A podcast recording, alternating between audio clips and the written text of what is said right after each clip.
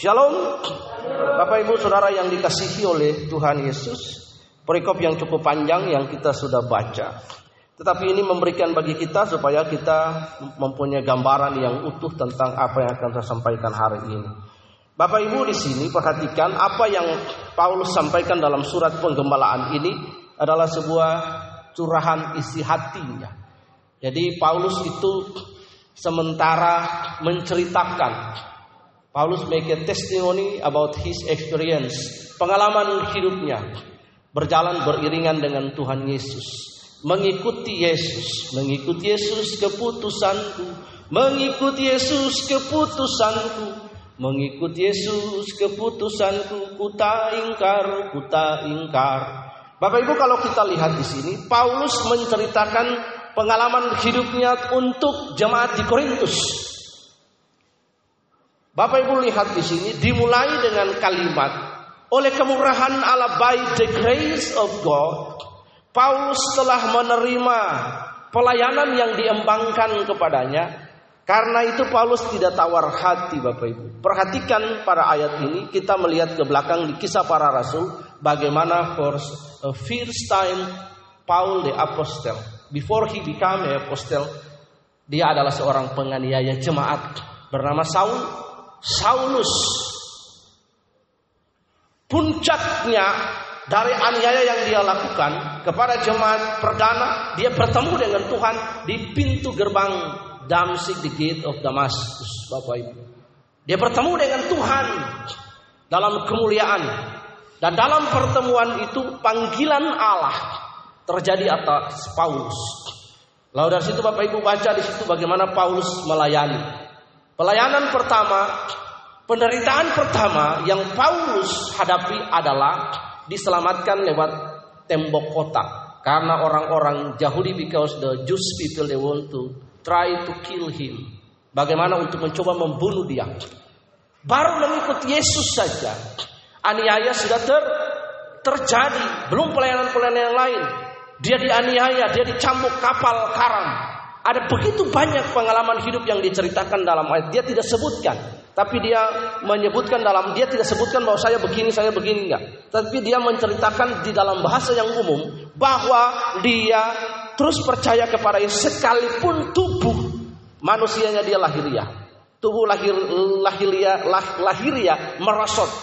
Bapak Ibu perhatikan dengan baik. Dia di sini berkata oleh karena kemurahan Allah by the grace of God.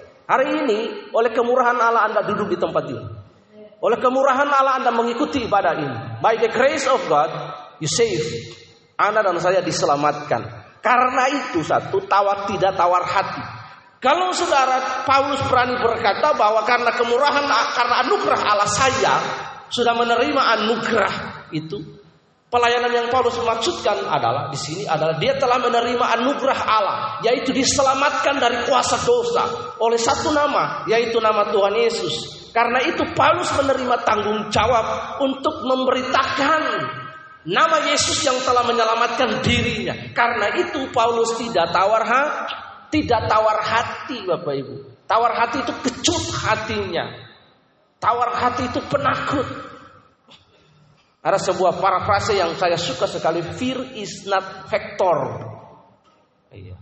Ketakutan itu bukan sebuah faktor alasan. Because we have a big great God. Karena kita punya Allah yang besar. Itulah yang diimani Paulus. Kalau benar-benar kita berjumpa dengan Tuhan Yesus. Maka kita tidak boleh kecut hati. Kita tidak boleh tawar hati. Kita tidak boleh jadi pecundang dalam hidup ini. Apa pun yang terjadi. Maju bersama dengan Yesus. Katakan amin. Laskar Kristus maju, majulah terus, iring palang Yesus. Pasti kau menang. Nah, itu. Jangan takut, jangan undur Bapak Ibu.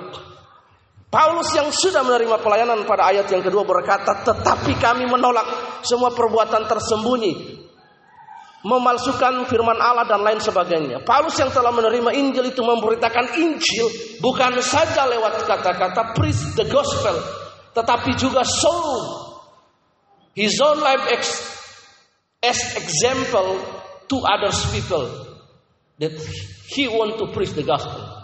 Menunjukkan dirinya sebagai contoh kepada orang-orang yang dia beritakan Injil. Bapak Ibu yang dikasihi oleh Tuhan sungguh berat sekali. Paulus memberitakan Injil ayat yang kelima dia situ. Yang kami beritakan sebagai Tuhan dan sebagai hamba. Ayat yang berikut ini supaya penting bagi kita Bapak Ibu yang dikasihi oleh Tuhan. Tetapi harta ini kami punya dalam bejana tanah lihat. Supaya nyata bahwa kekuatan yang melimpah-limpah itu berasal dari Allah bukan dari kami. Kekuatan dari tanah liat itu maksudnya apa Bapak Ibu? Dulu orang simpan perkamen-perkamen kitab suci yang ditulis dalam kertas papirus itu di dalam tanah liat.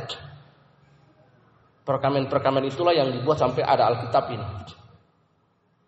Itu terawat. Paulus menggunakan analogi bejana ini. Maksudnya adalah kalau Anda dan saya menyimpan Kristus yang ada di hati kita, save Jesus Christ in your heart, your mind, your soul. Maka kita tidak khawatir dalam hidup hidup ini. Tidak takut dengan apa pun. Sekalipun event maut, pedang mahara, mara bahaya maut tidak dapat memisahkan kita dari kasih kasih Kristus. Ini pemahaman yang harus Bapak Ibu tanamkan dalam hidup kita. Jadi pada ayat yang ini Paulus menceritakan pelayanannya bahwa dalam pertama dia berjumpa Yesus, dia menerima Yesus, lalu dia dipanggil untuk memberitakan nama Yesus dalam pelayanan-pelayanan dalam kehidupan perjalanan Paulus ada begitu banyak penderitaan, begitu banyak proses, begitu banyak circumstance. Paulus tidak melihat itu sebagai sebuah kesesakan hidup, tapi sebagai sebuah opportunity. Paulus seeing the difficult time in his life sebagai as an opportunity to see the glorify of God in his life. Untuk melihat kemuliaan Allah dalam hidupnya. Jangan kita melihat penderitaan itu sebagai sebuah kutukan. Penderitaan itu sebagai sebuah burden, sebuah beban. Tapi melihat penderitaan itu sebagai sebuah pro, proses untuk melihat hidup. Kesulitan hidup itu akan membuat kita lebih mudah untuk melihat Allah. Kalau Anda sudah punya segala segala sesuatu, Anda nyaman, comfortable nyaman dengan hidup ini. Bapak Ibu perhatikan cari di YouTube itu free dan nonton film judulnya The Wall. The Wall E.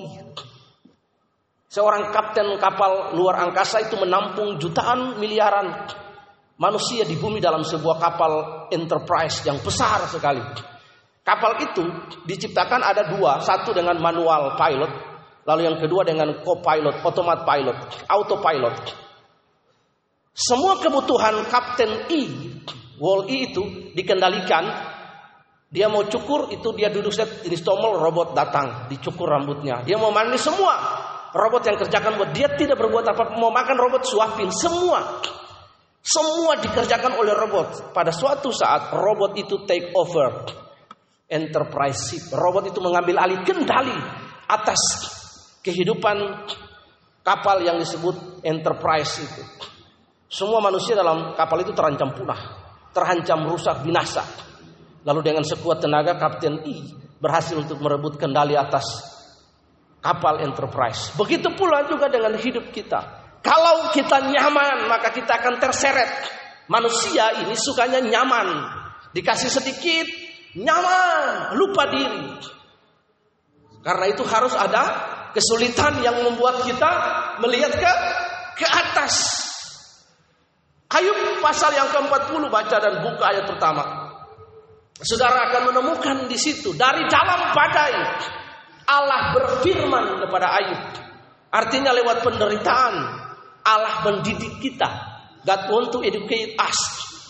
Amin. Tidak gampang Bapak Ibu. Tidak gampang dan tidak mudah. Saya memulai pelayanan tahun 2008 dengan sebuah pernyataan Tuhan saya berkata, kalau saya diundang ngajar di luar Pulau Bali, saya tahu itu Tuhan panggil saya. Saya keluar dari gereja besar. Saya tinggal melayani saja dapat uang, dapat PK, listrik, air semua gereja yang nanggung, beras gereja yang nanggung. Sinop gereja lokal yang nanggung. Khotbah keluar setiap minggu kedua dapat PK. Persembahan kasih jumlahnya waktu itu lumayan. Bapak Ibu perhatikan dengan baik. Lalu memulai ibadah ini dengan Erik, ada dengan Denny, istrinya namanya Tri. Mimpin pujian dari begini sampai menghadap tembok. Kalau kursi kosong saya taruh botol aqua. Setiap kursi masih kursi yang plastik yang kalian pakai yang merah itu. Ibadah saya, Mama, Levi, Seva, masih kecil. Om Erik, Deni, Tante Eka Deni, Tri, itu saja. Belum ada panti. Proses membuat kita belajar dari pengalaman hidup pelayanan bahkan jauh sebelumnya saya ada di Maluku Tenggara itu menderita. Bukan gampang, enak-enak Bapak Ibu. Karena itu saya selalu melihat bahwa kalau seseorang itu sekarang sudah berhasil dalam hidupnya, jangan dilihat yang hari ini, keberhasilan hari ini, tapi dilihat bagaimana dia berjuang dengan hidupnya. Dia berdoa. Katakan amin. Iya. Kalau hari ini gereja sudah besar ribuan jemaat, ratus jemaat, pendeta makmur dan lain, jangan dilihat perjuangannya pada hari itu. Tapi dilihat bagaimana hari-harinya dia berdoa, hari-harinya dia melayani. Inilah yang dihadapi oleh Paulus, Bapak Ibu. Itulah sebabnya Paulus berkata di sini bahwa Paulus berkata dalam hidupnya hari-hari di situ dia berkata supaya nyata bahwa kekuatan yang melimpah-limpah itu berasal daripada Allah bukan diri kami. Maksudnya apa? Allah Yesus Kristus Allah yang memberikan kasih karunia dan Kristus yang tinggal di dalam hidupnya. Anugerah itu yang memampukan dia. Grace itu yang bekerja dalam hidupnya. Itulah sebabnya firman Tuhan berkata dia hidup dalamku dia tinggal dalam bergerak di dalamku. Itu Allah that live in us tinggal di dalam kita bergerak, move, berkarya bagi kita Bapak Ibu dilihat. Ayat yang kelima Paulus curhat di situ. Dia kasih tahu untuk menjadi teladan bahwa dalam segala hal kami ditindas Bapak Ibu lihat. Dalam segala hal kami ditindas. Bapak Ibu yang dikasihi oleh Tuhan Yesus. Dalam segala hal Paulus di ditindas Artinya Paulus menderita dengan berbagai cara dan hampir mengalami segala macam kesukaran. Paulus menghadapi berbagai macam kesukaran dalam hidup, berbagai kesulitan dalam hidup. Lihat Bapak Ibu, namun tidak terjepit. Baca ayat yang kelima di situ, sama-sama tiga iya. Dalam segala hal. Ya, tiga ya.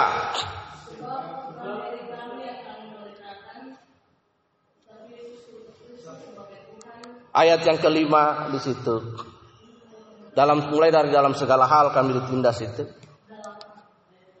Ayat yang ke-8 tiga ya. Sampai di situ.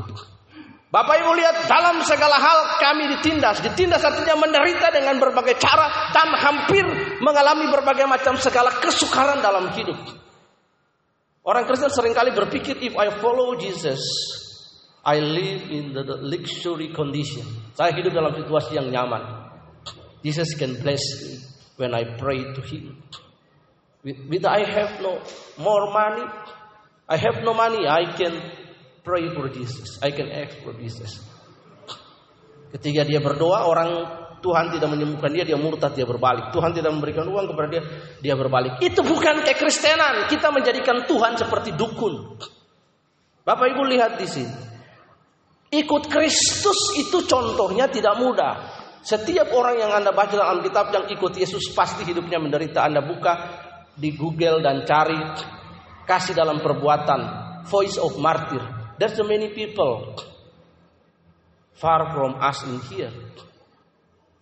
Like in India, Nepal, Vietnam, dan negara-negara dunia ketiga, North Korea, Orang Kristen dianiaya, dibantai, dibunuh. Mereka dikejar-kejar. Bapak Ibu lihat. Murid-murid juga. Jadi ikut Yesus itu tidak mudah. Tuhan berkata, Yesus berkata bahwa serigala ada lubangnya, burung di udara, ada sarangnya. Tetapi Yesus tidak punya tempat untuk meletakkan kepalanya. Artinya, Yesus saja tidak nyaman. Kok muridnya nyaman? Jadi penderitaan itu suffering bring us Bapak Ibu to see the glory. Katakan amin. Proses hidup buat kita kuat. Nanti coba nonton film Wall-E itu. Lalu lihat di situ. Kapten yang lazy, time, malas. Semuanya dikerjakan autopilot suatu saat autopilot yang adalah robot smart itu in, robot intelijensi itu diambil alih Kapten dengan susah payah, dengan gendutnya berusaha mengambil alih. Try to take over the enterprise. Begitu juga Bapak Ibu. Kalau hidup kita nyaman, kita tidak pernah mengalami kemuliaan Allah. Injil kehidupan Yesus berbicara tentang suffering. Kalau Anda menikmati perjamuan kudus, kalimat yang Tuhan bilang, anda menikmati tubuh dan darah Yesus, Anda mengingat penderitaan Yesus, menceritakan Yesus suffering to pay our sin. Katakan amin. Yesus menderita, mati just to pay our sin. Apakah Yesus berleha-leha? Anda? Anda harus berjuang mematikan manusia daging untuk supaya bisa mengalami kemenangan. Dalam ayat ini dibilang, dalam segala hal kami ditindas. Artinya menderita berbagai cara dan hampir mengalami segala macam kesukaran. Namun tidak terjepit. Orang Kristen di mana-mana dihambat. Namun tidak, namun meram, merambat. Sejarah desa Belimbing Sari, sejarah desa Palasari, sejarah Gumbrih di sana There's the many place di mana banyak tempat. There's the Christian ada di sana. Selalu ada kesaksian di situ. Di mana Kristen ada, selalu ada kesaksian yang berseberangan dengan yaitu kekerasan di situ. Tetapi Injil bertumbuh. Katakan amin. Bapak Ibu yang dikasih Tuhan, di sini dikatakan namun tidak terjepit, kami tidak terkungkung atau terkurung sebab kami dapat melihat pertolongan Allah. Pertolongan di dalam Allah, pertolongan dari Allah dan bebas menghampiri Allah. Dalam kondisi-kondisi seperti itu, yang kesulitan-kesulitan, Allah selalu buka jalan, Allah selalu menolong. Katakan amin. Apakah ada yang kasih tahu bisa kasih tahu ke saya atau yang pernah mengalami bahwa sepanjang hidupnya Tuhan Tuhan pernah sekali saja berbuat hal yang buruk bagi dirinya, bagi bagi Anda. Ada? Seorang martir. Seorang martir yang bernama Polikarpus. Dia dibakar lalu sudah ditusuk, dicungkil dan segala macam. Lalu raja para yang aniaya dia berkata, jika engkau menyangkal Tuhan, sumpahi Yesus Kristusmu, engkau akan selamat. Dan dia berkata kepada orang yang menganiaya dia, lancang sekali mulutmu. Sepanjang hidupku, Tuhan tidak pernah berbuat yang tidak baik kepada aku. Acungkanlah pedangmu, kamu dapat membunuh tubuh yang binasa ini. Hari ini aku melihat langit terbuka dan anak Allah duduk di atas takhta dan menyambut aku dan dia dibantai dan dia dibunuh. Seorang anak muda yang bernama Roy Ponto berumur 15-12 tahun. Kalau tidak salah, ketika dia terperangkap di sebuah desa muslim dalam kerusuhan di Maluku, di Ambon, kota Ambon karena itu persis di belakang negeri saya, di belakang kampung saya, negeri itu. Bapak Ibu lihat ketika dia ditemukan, mereka suruh dia sangkal itu siapa kamu? Dia berani berkata beta laskar Kristus dan tangannya putus. Beta laskar Kristus perutnya ditusuk. Beta laskar Kristus karena hari itu sebelum pecah kerusuhan ada dua tiga hari sebelumnya mereka punya retreat yang berjudul Beta Laskar Kristus. Jadi dalam retreat itu Roy Ponto mengalami kemuliaan Allah. Dia meresapi firman itu. Masuk di otak, di hati dan pikiran. Semua lari kocar kacir guru sekolah minggunya terlunta-lunta berminggu-minggu dalam hutan sampai bisa diselamatkan di kampung Kristen. Mereka lari lewat hutan. Bapak Ibu lihat dan orang yang nonton itu dia bersembunyi di dalam perahu. Jadi perahu itu terbalik begini. Harusnya kan di atas orang duduk, tapi perahu itu dibalik. Di Ambon itu kalau perahu nggak kepake dibalik supaya tidak ada air hujan di atasnya, papannya cepat busuk. Dibalik begini. Orang itu sembunyi di bawah perahu dalam pasir itu di bawah perahu. Dia menyaksikan dan mendengar. Jadi ada saksi mata. Bagaimana anak 15 tahun? Kemarin saya baca tulis satu kisah dari Maurit, Mauritania. Bagaimana seorang yang bernama Timotius dan istrinya yang masih muda. Ketika suaminya ditusuk, istrinya berkata begini, Sangkal saja Tuhanmu daripada engkau mati dan cacat. Tapi dia berkata kepada hai perempuan gila. Tuhan tidak pernah berbuat sesuatu yang baik. Akhirnya dia diberikan semangat oleh suaminya dan dia ikut jadi martir. Buat apa Bapak Ibu hari ini? Kita nggak tahu besok kita mati. Ada yang tahu besok dia mati apa enggak? Atau hidup panjang? Nggak ada yang tahu hidup ini. Tapi Bapak Ibu lihat, hidup kekal itu ada bersama dengan Bapa di surga katakan amin.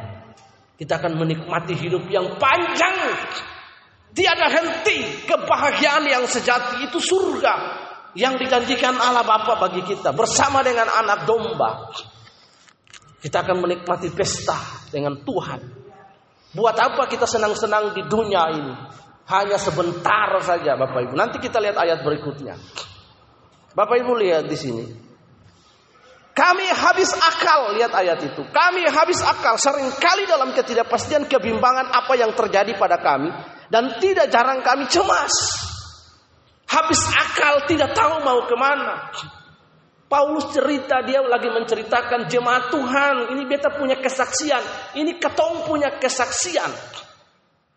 Ah, dia lagi cerita ini kesaksianku bersama-sama dengan Yesus. Bahwa sering kali dalam pelayanan dalam hidup habis akal. Tidak tahu mau berbuat apa.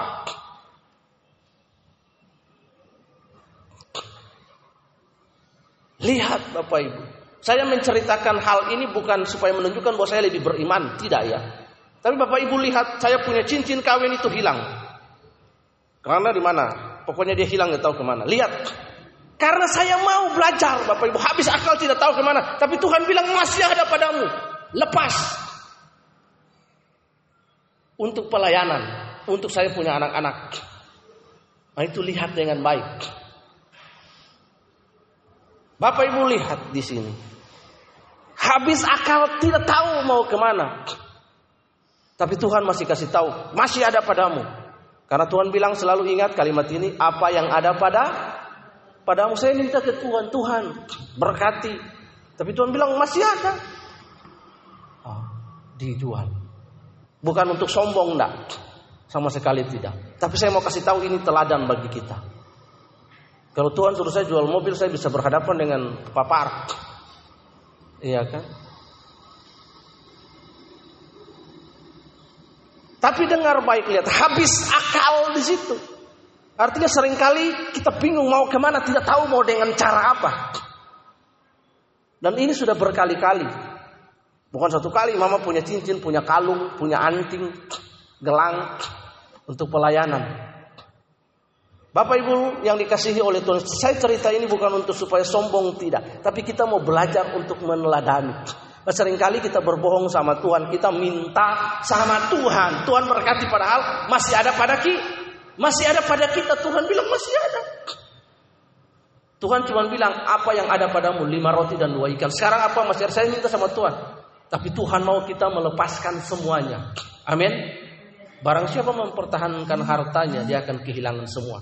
Barang siapa mempertahankan nyawanya dia akan kehilangan semua.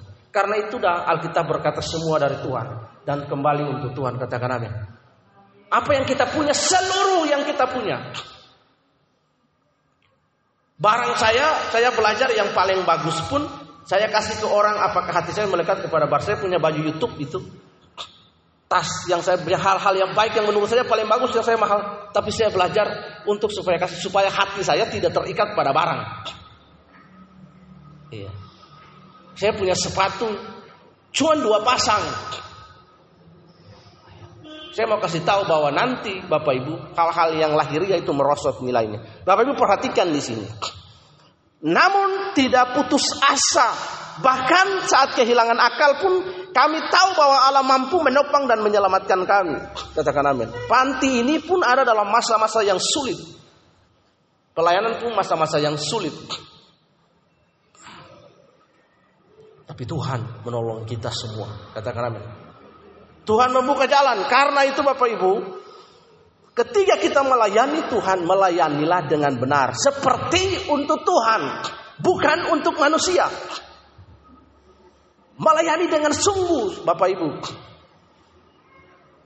Makanya saya pernah bilang ke anak-anak, kamu lakukan segala sesuatu di panti ini bukan supaya untuk saya enggak dan saya lihat juga saya enggak puji itu tanggung jawab kamu.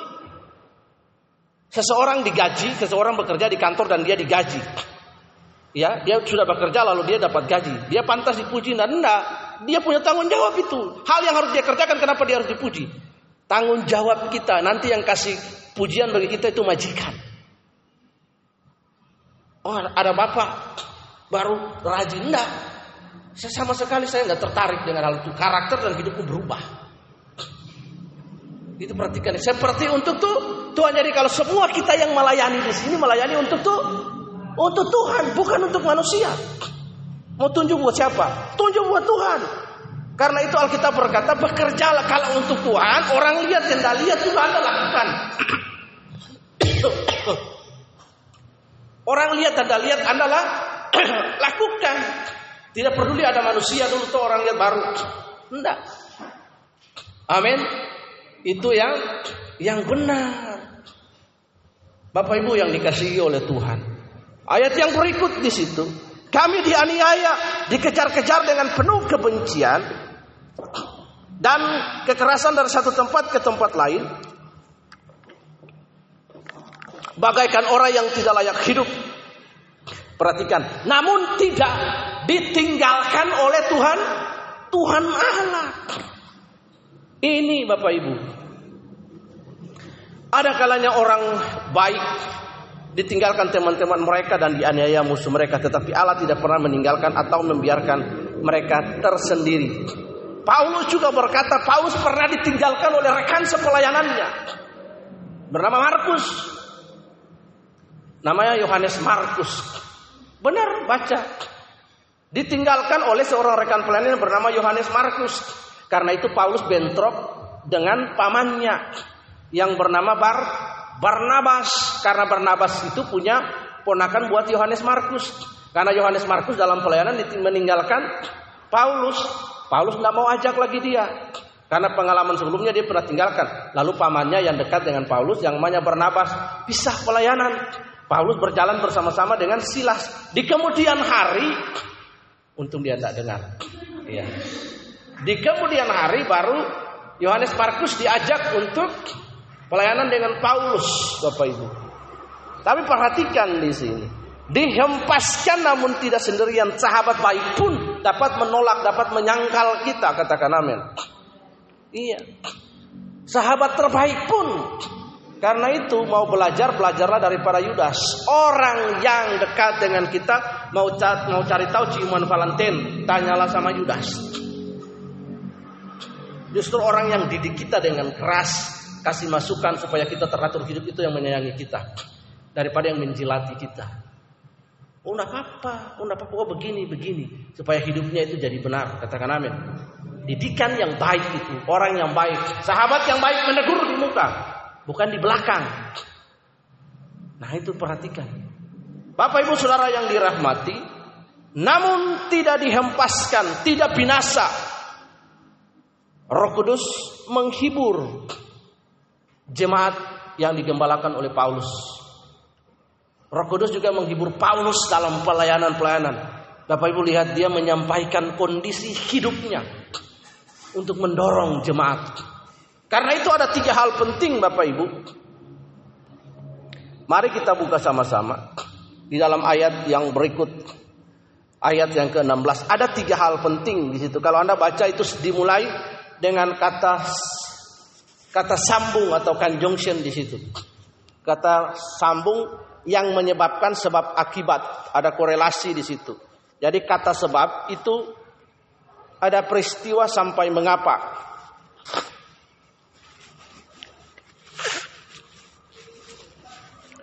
Sebabnya ada tiga di situ. Paulus setelah selesai menceritakan semua peristiwa yang dia hadapi, lalu dia kasih tahu di situ Sebab itu kami tidak tawar hati. Semua yang Paulus sudah hadapi dalam hidup, Dia berkata, semua peristiwa yang saya sudah hadapi, penderitaan, proses dan lain sebagainya, saya bersama dengan Yesus. Kasih karunia Allah beserta dengan saya. Karena itu, yang pertama, saya tidak tawar hati. Tidak kecut hati. Ah. Bapak Ibu, orang penakut tawar hati tidak bagian dalam kerja surga. Ini masih ingat pendeta Fari khotbah di sini tentang Gide, Gideon. Suruh pulang yang penakut. Hanya 300 yang beserta. Amin. Yang pada penakut suruh pulang. Alkitab berkata bahwa orang penakut tidak mendapat bagian dalam kerajaan sur surga. Karena orang takut itu apa? Dia menolak keberadaan Allah. Tidak percaya kepada Yesus. Bisa nggak Tuhan berkati saya? Bisa nggak? Bisa lah. Lebih dari seorang kamu aja diselamatkan. Amin. Lihat, lihat. Jadi jangan takut. Sebab itu saya tidak takut. Paulus berkata sebab itu aku Paulus tidak takut hai jemaat Korintus. Sebab itu mari jemaat Kapernaum kita tidak takut dan tawar hati. Ini penting. Tetapi meskipun manusia lahiriah kami semakin merosot, namun manusia batinnya kami dibaharui hari per hari. Perhatikan dengan baik. Manusia batinia itu manusia nurani, konsisten, sunarnesis, yang ada di hati. Perhatikan kalau engkau melakukan sesuatu yang keliru salah, nuranimu itu begini. Kalau nuranimu begini, itu ada alarm berdetik, berdetak, itu tandanya engkau hidup, manusia hidup. Moralmu itu hidup, tapi kalau moral mati, dia hati nurani itu tidak begini, tapi begini, tidak berdetak. Engkau hidup tapi sesungguhnya engkau sudah mati. Kenapa? There's no Christ in your life. Tidak ada Yesus. There's there's no morality. There's no holiness. There's no fear to God. Tidak ada ketakutan akan Allah dalam hidupmu kalau hati nurani itu sudah anda berkedip. Kan orang mau buat sesuatu kan jahat ya. Hatinya duk-dak duk-dak. Tapi kalau sudah anda geduk-geduk-dak, waduh. Sudah anda bisa lagi. Hati nurani, Bapak Ibu, manusia lahiriah ini akan merosot. Paulus berkata, Paulus punya manusia, manusia lahiriah itu merosot, dia tua. Dia pikul semua luka, dalam hidupnya bahkan dia pernah dicambuk, disiksa. Dia bawa tanda penderitaan Yesus. Banyak orang berusaha untuk anti aging. Yang saya udah bilang anti aging supaya ndak tua-tua siapa bilang? Mungkin mukanya kenceng, lehernya mengkerut. Mukanya putih, batang leher hitam. Orang pakai masker, lalu pakai pupur, lalu pakai pakai merkuri. Dia labur di sampai kulit ari ini hilang, Lalu akhirnya tinggal putih saja lalu dia labur tutup. Pas dicuci muka bersih Tuhan Yesus. Kerong-kerong. Iya kan? Nah, lihat. Berusaha untuk cantik. Tidak jadi salah untuk cantik. Tetapi yang normal. Ada aturan di Alkitab itu. Cantik harus wajah pedikal ada uang pergi itu cuci muka sedikit pedikur pedikur lah rawat mukamu dengan baik biar cantik Iya kan? Hari ini definisi cantik itu orang berpakaian. Saya kenal dua anak itu dari 2003 tadi malam. Lihat mereka berpakaian senang sekali saya lihat. Karena ada unsur estetika, sopan dan lain martabat mereka. Hari ini orang punya definisi cantik itu sudah pakai pakaian yang kelihatan udel. Nah, udel itu dikasih gantungan kunci, ya kan? Nah, perut buncitnya kelihatan, ya segala macam. Hari ini ada narkolema narkotika lewat mata. Karena saya tidak punya TikTok. Jika kita lihat lalu kita lihat mati terus. Anak-anak saya main HP-HP. Siapa aja boleh main HP saya. Levi dan lain sebagainya. Menjadi orang bodoh. Narkolema, hal-hal gambar, porno, cabul dan lain sebagainya. Bapak Ibu lihat di sini. Manusia akan tua hari ini saya rajin pakai minyak angin kah, balsem kah, remison kah, minyak kayu putih. Dan merosot. Kira-kira kakek umur 70 tahun itu kulitnya kencang ada apa enggak? Keriput, ya kan? Umur 50 umur 17 20 tahun tato di sini, naga, dragon. Kulit masih kencang, tato naga di sini. Umur 70 keriput, naga itu udah kelihatan. Yang ada cacing, belut. Iya. Iya. Coba tato ada punya tato. Eh, ada siapa punya Denny itu tato kemarin udang lalu ditambah lagi. Itu anak di anak rohani itu. Toh tambah saya bilang waduh nanti kakimu keriput besok. Itu bukan udang lagi. Kepiting. Karena kulitnya mengkerut. Iya. Tato burung elang besar di belakang sampai mengkulit keriput beda jadi anak ajam. Iya kulit keriput. Saya lihat itu ada yang sampai lubangin batang lubangin yang apa telinganya ini kan. Lalu dikasih anting-anting kan. Ya sampai dia besar-besar sampai ada besar begini loh. Ada yang dari kayu itu sampai besar begini. Ya Tuhan Allah dalam surga. Itu sampai kalau dia lepas itu tergantung dagingnya panjang begini loh. Tuhan sudah cipta manusia itu seturut segambar rupa sudah bagus sudah oh kita bayangkan ya misalnya Tuhan sekarang sudah cipta saya ini kan sudah pas ini tapi karena saya itu mau kepingin gagak akhirnya saya rubah alis sedikit oh alis ini kurang bagus Bapak Ibu alis yang dibuat di toko-toko salon itu tidak simetris semua. Katakan amin. Makanya jangan bergaya untuk cabut alis. Ada yang tato, tidak simetris siapa bilang? Mereka bukan Tuhan yang bikin simetris alis. Makanya ada yang dulu cek, cek, cek lalu garis. Dia garis ini sudah simetris belum. Semua yang dibuat oleh salon kecantikan alisnya yang dicungkil, dicabut, ditanam tidak simetris semua. Amin.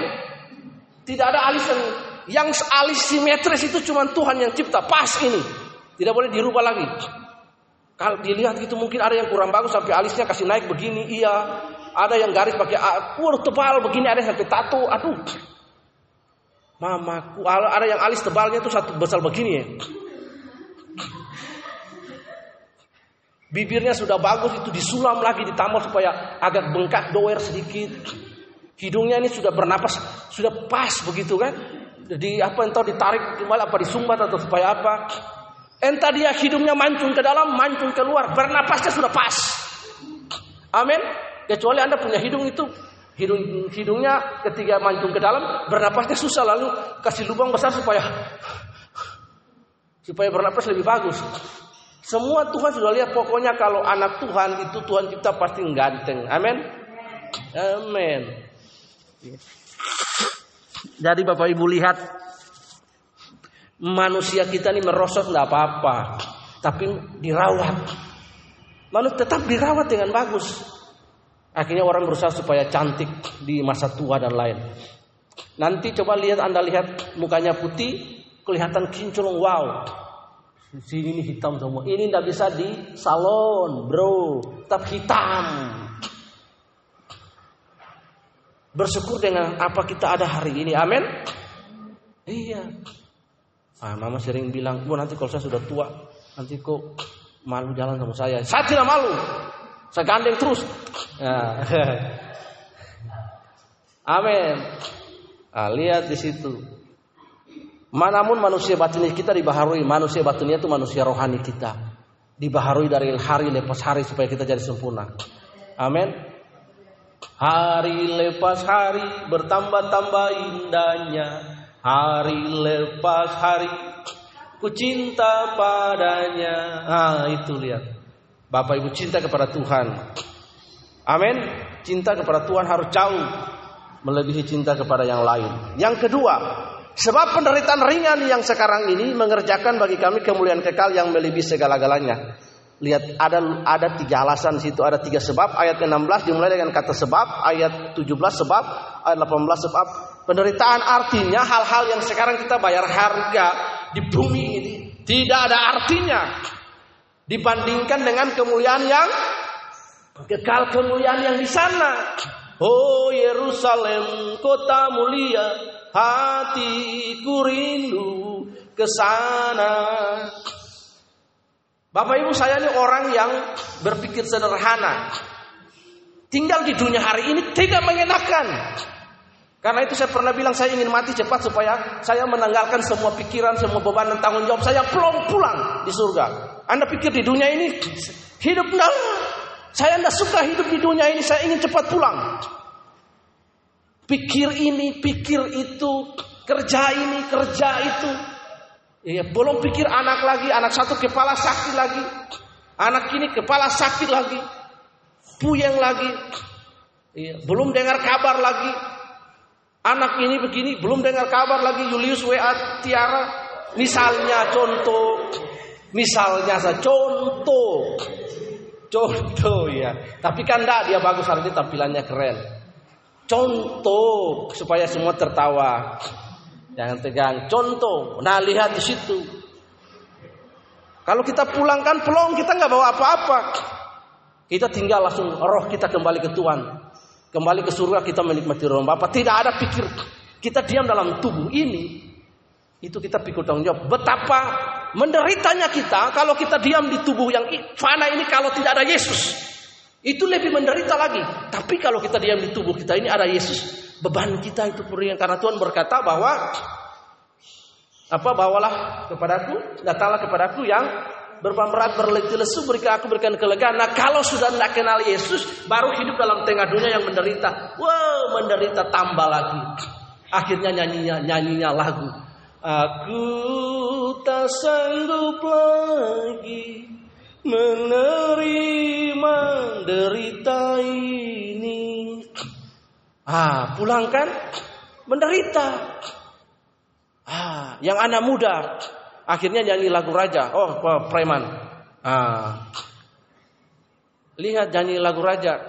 Kan karena sudah stres, sudah tekanan, sudah kecewa, penderitaan. Bukannya aku tak takut mati, hanya karena patah hati. Ah, tiba-tiba suara bisik, deh lacur saja. Baygon gen beli. Ah, baygon gen beli, potas gen. Sindadi keto, eh. Aduh jembatan itu biar cepat selesai. Suara itu datang, dia bawa motor pergi langsung jatuh diri, minum potas. Iya, harus sudah kecewa sepertinya kalau laki-laki putus pacar gitu dia kecewa. Waduh sepertinya hanya dia perempuan satu-satunya. Pret sepertinya dia tuh laki-laki satu-satunya. Pret ah kalau ada yang bilang begitu setan datang eh kasih tahu ke dia. Hei setan memang masa lalu saya dengan dunia ini buruk tapi masa depan saya di surga. Amin. Masa depan saya bersama Yesus. Amin Jangan sudah Anda tertenggelam dalam masa lalu, lalu setan bisiki, bisiki pelan-pelan, bih, lacur saja. Ayo, potas. Ayo, bunuh diri. Ayo, bunuh diri. Lalu akhirnya dengar lagu-lagu yang sedih-sedih, yang mengasihankan, kita bunuh diri. Akhirnya putar lagu Eminem. Lagu Eminem, lagu Eminem. Wow. Don't worry, don't problem. Ya, use your gun and shot your head. Gitu kan, ambil pistol dan tembak kepalamu. Ah, akhirnya dia pergi ambil pistol. Kaget, door. Dia kaget mimpi. Wah, di mana ini? Jadi lihat di situ. Mari penderitaan, penderitaan artinya proses hidup yang kita hadapi itu hal yang biasa. Alkitab berkata, ketika kamu dicobai, Tuhan akan memberikan pertolongan dan tidak melampaui keku, kekuatan baru. Baru Alkitab bilang kita berkorban, kita berjuang belum mencucurkan darah dan air. Mencucurkan darah Tuhan sampai nyawa loh. Baru sedikit sudah, baru begini saja sudah bilang Tuhan, salib saya berat, pret. Salib berat apa? Tuhan yang punya salib. Kita belum belum belum belum sungguh-sungguh bahkan mungkin belum pernah pikul salib. Sekalipun kita Kristen. Kita masih nyaman ini. Ah.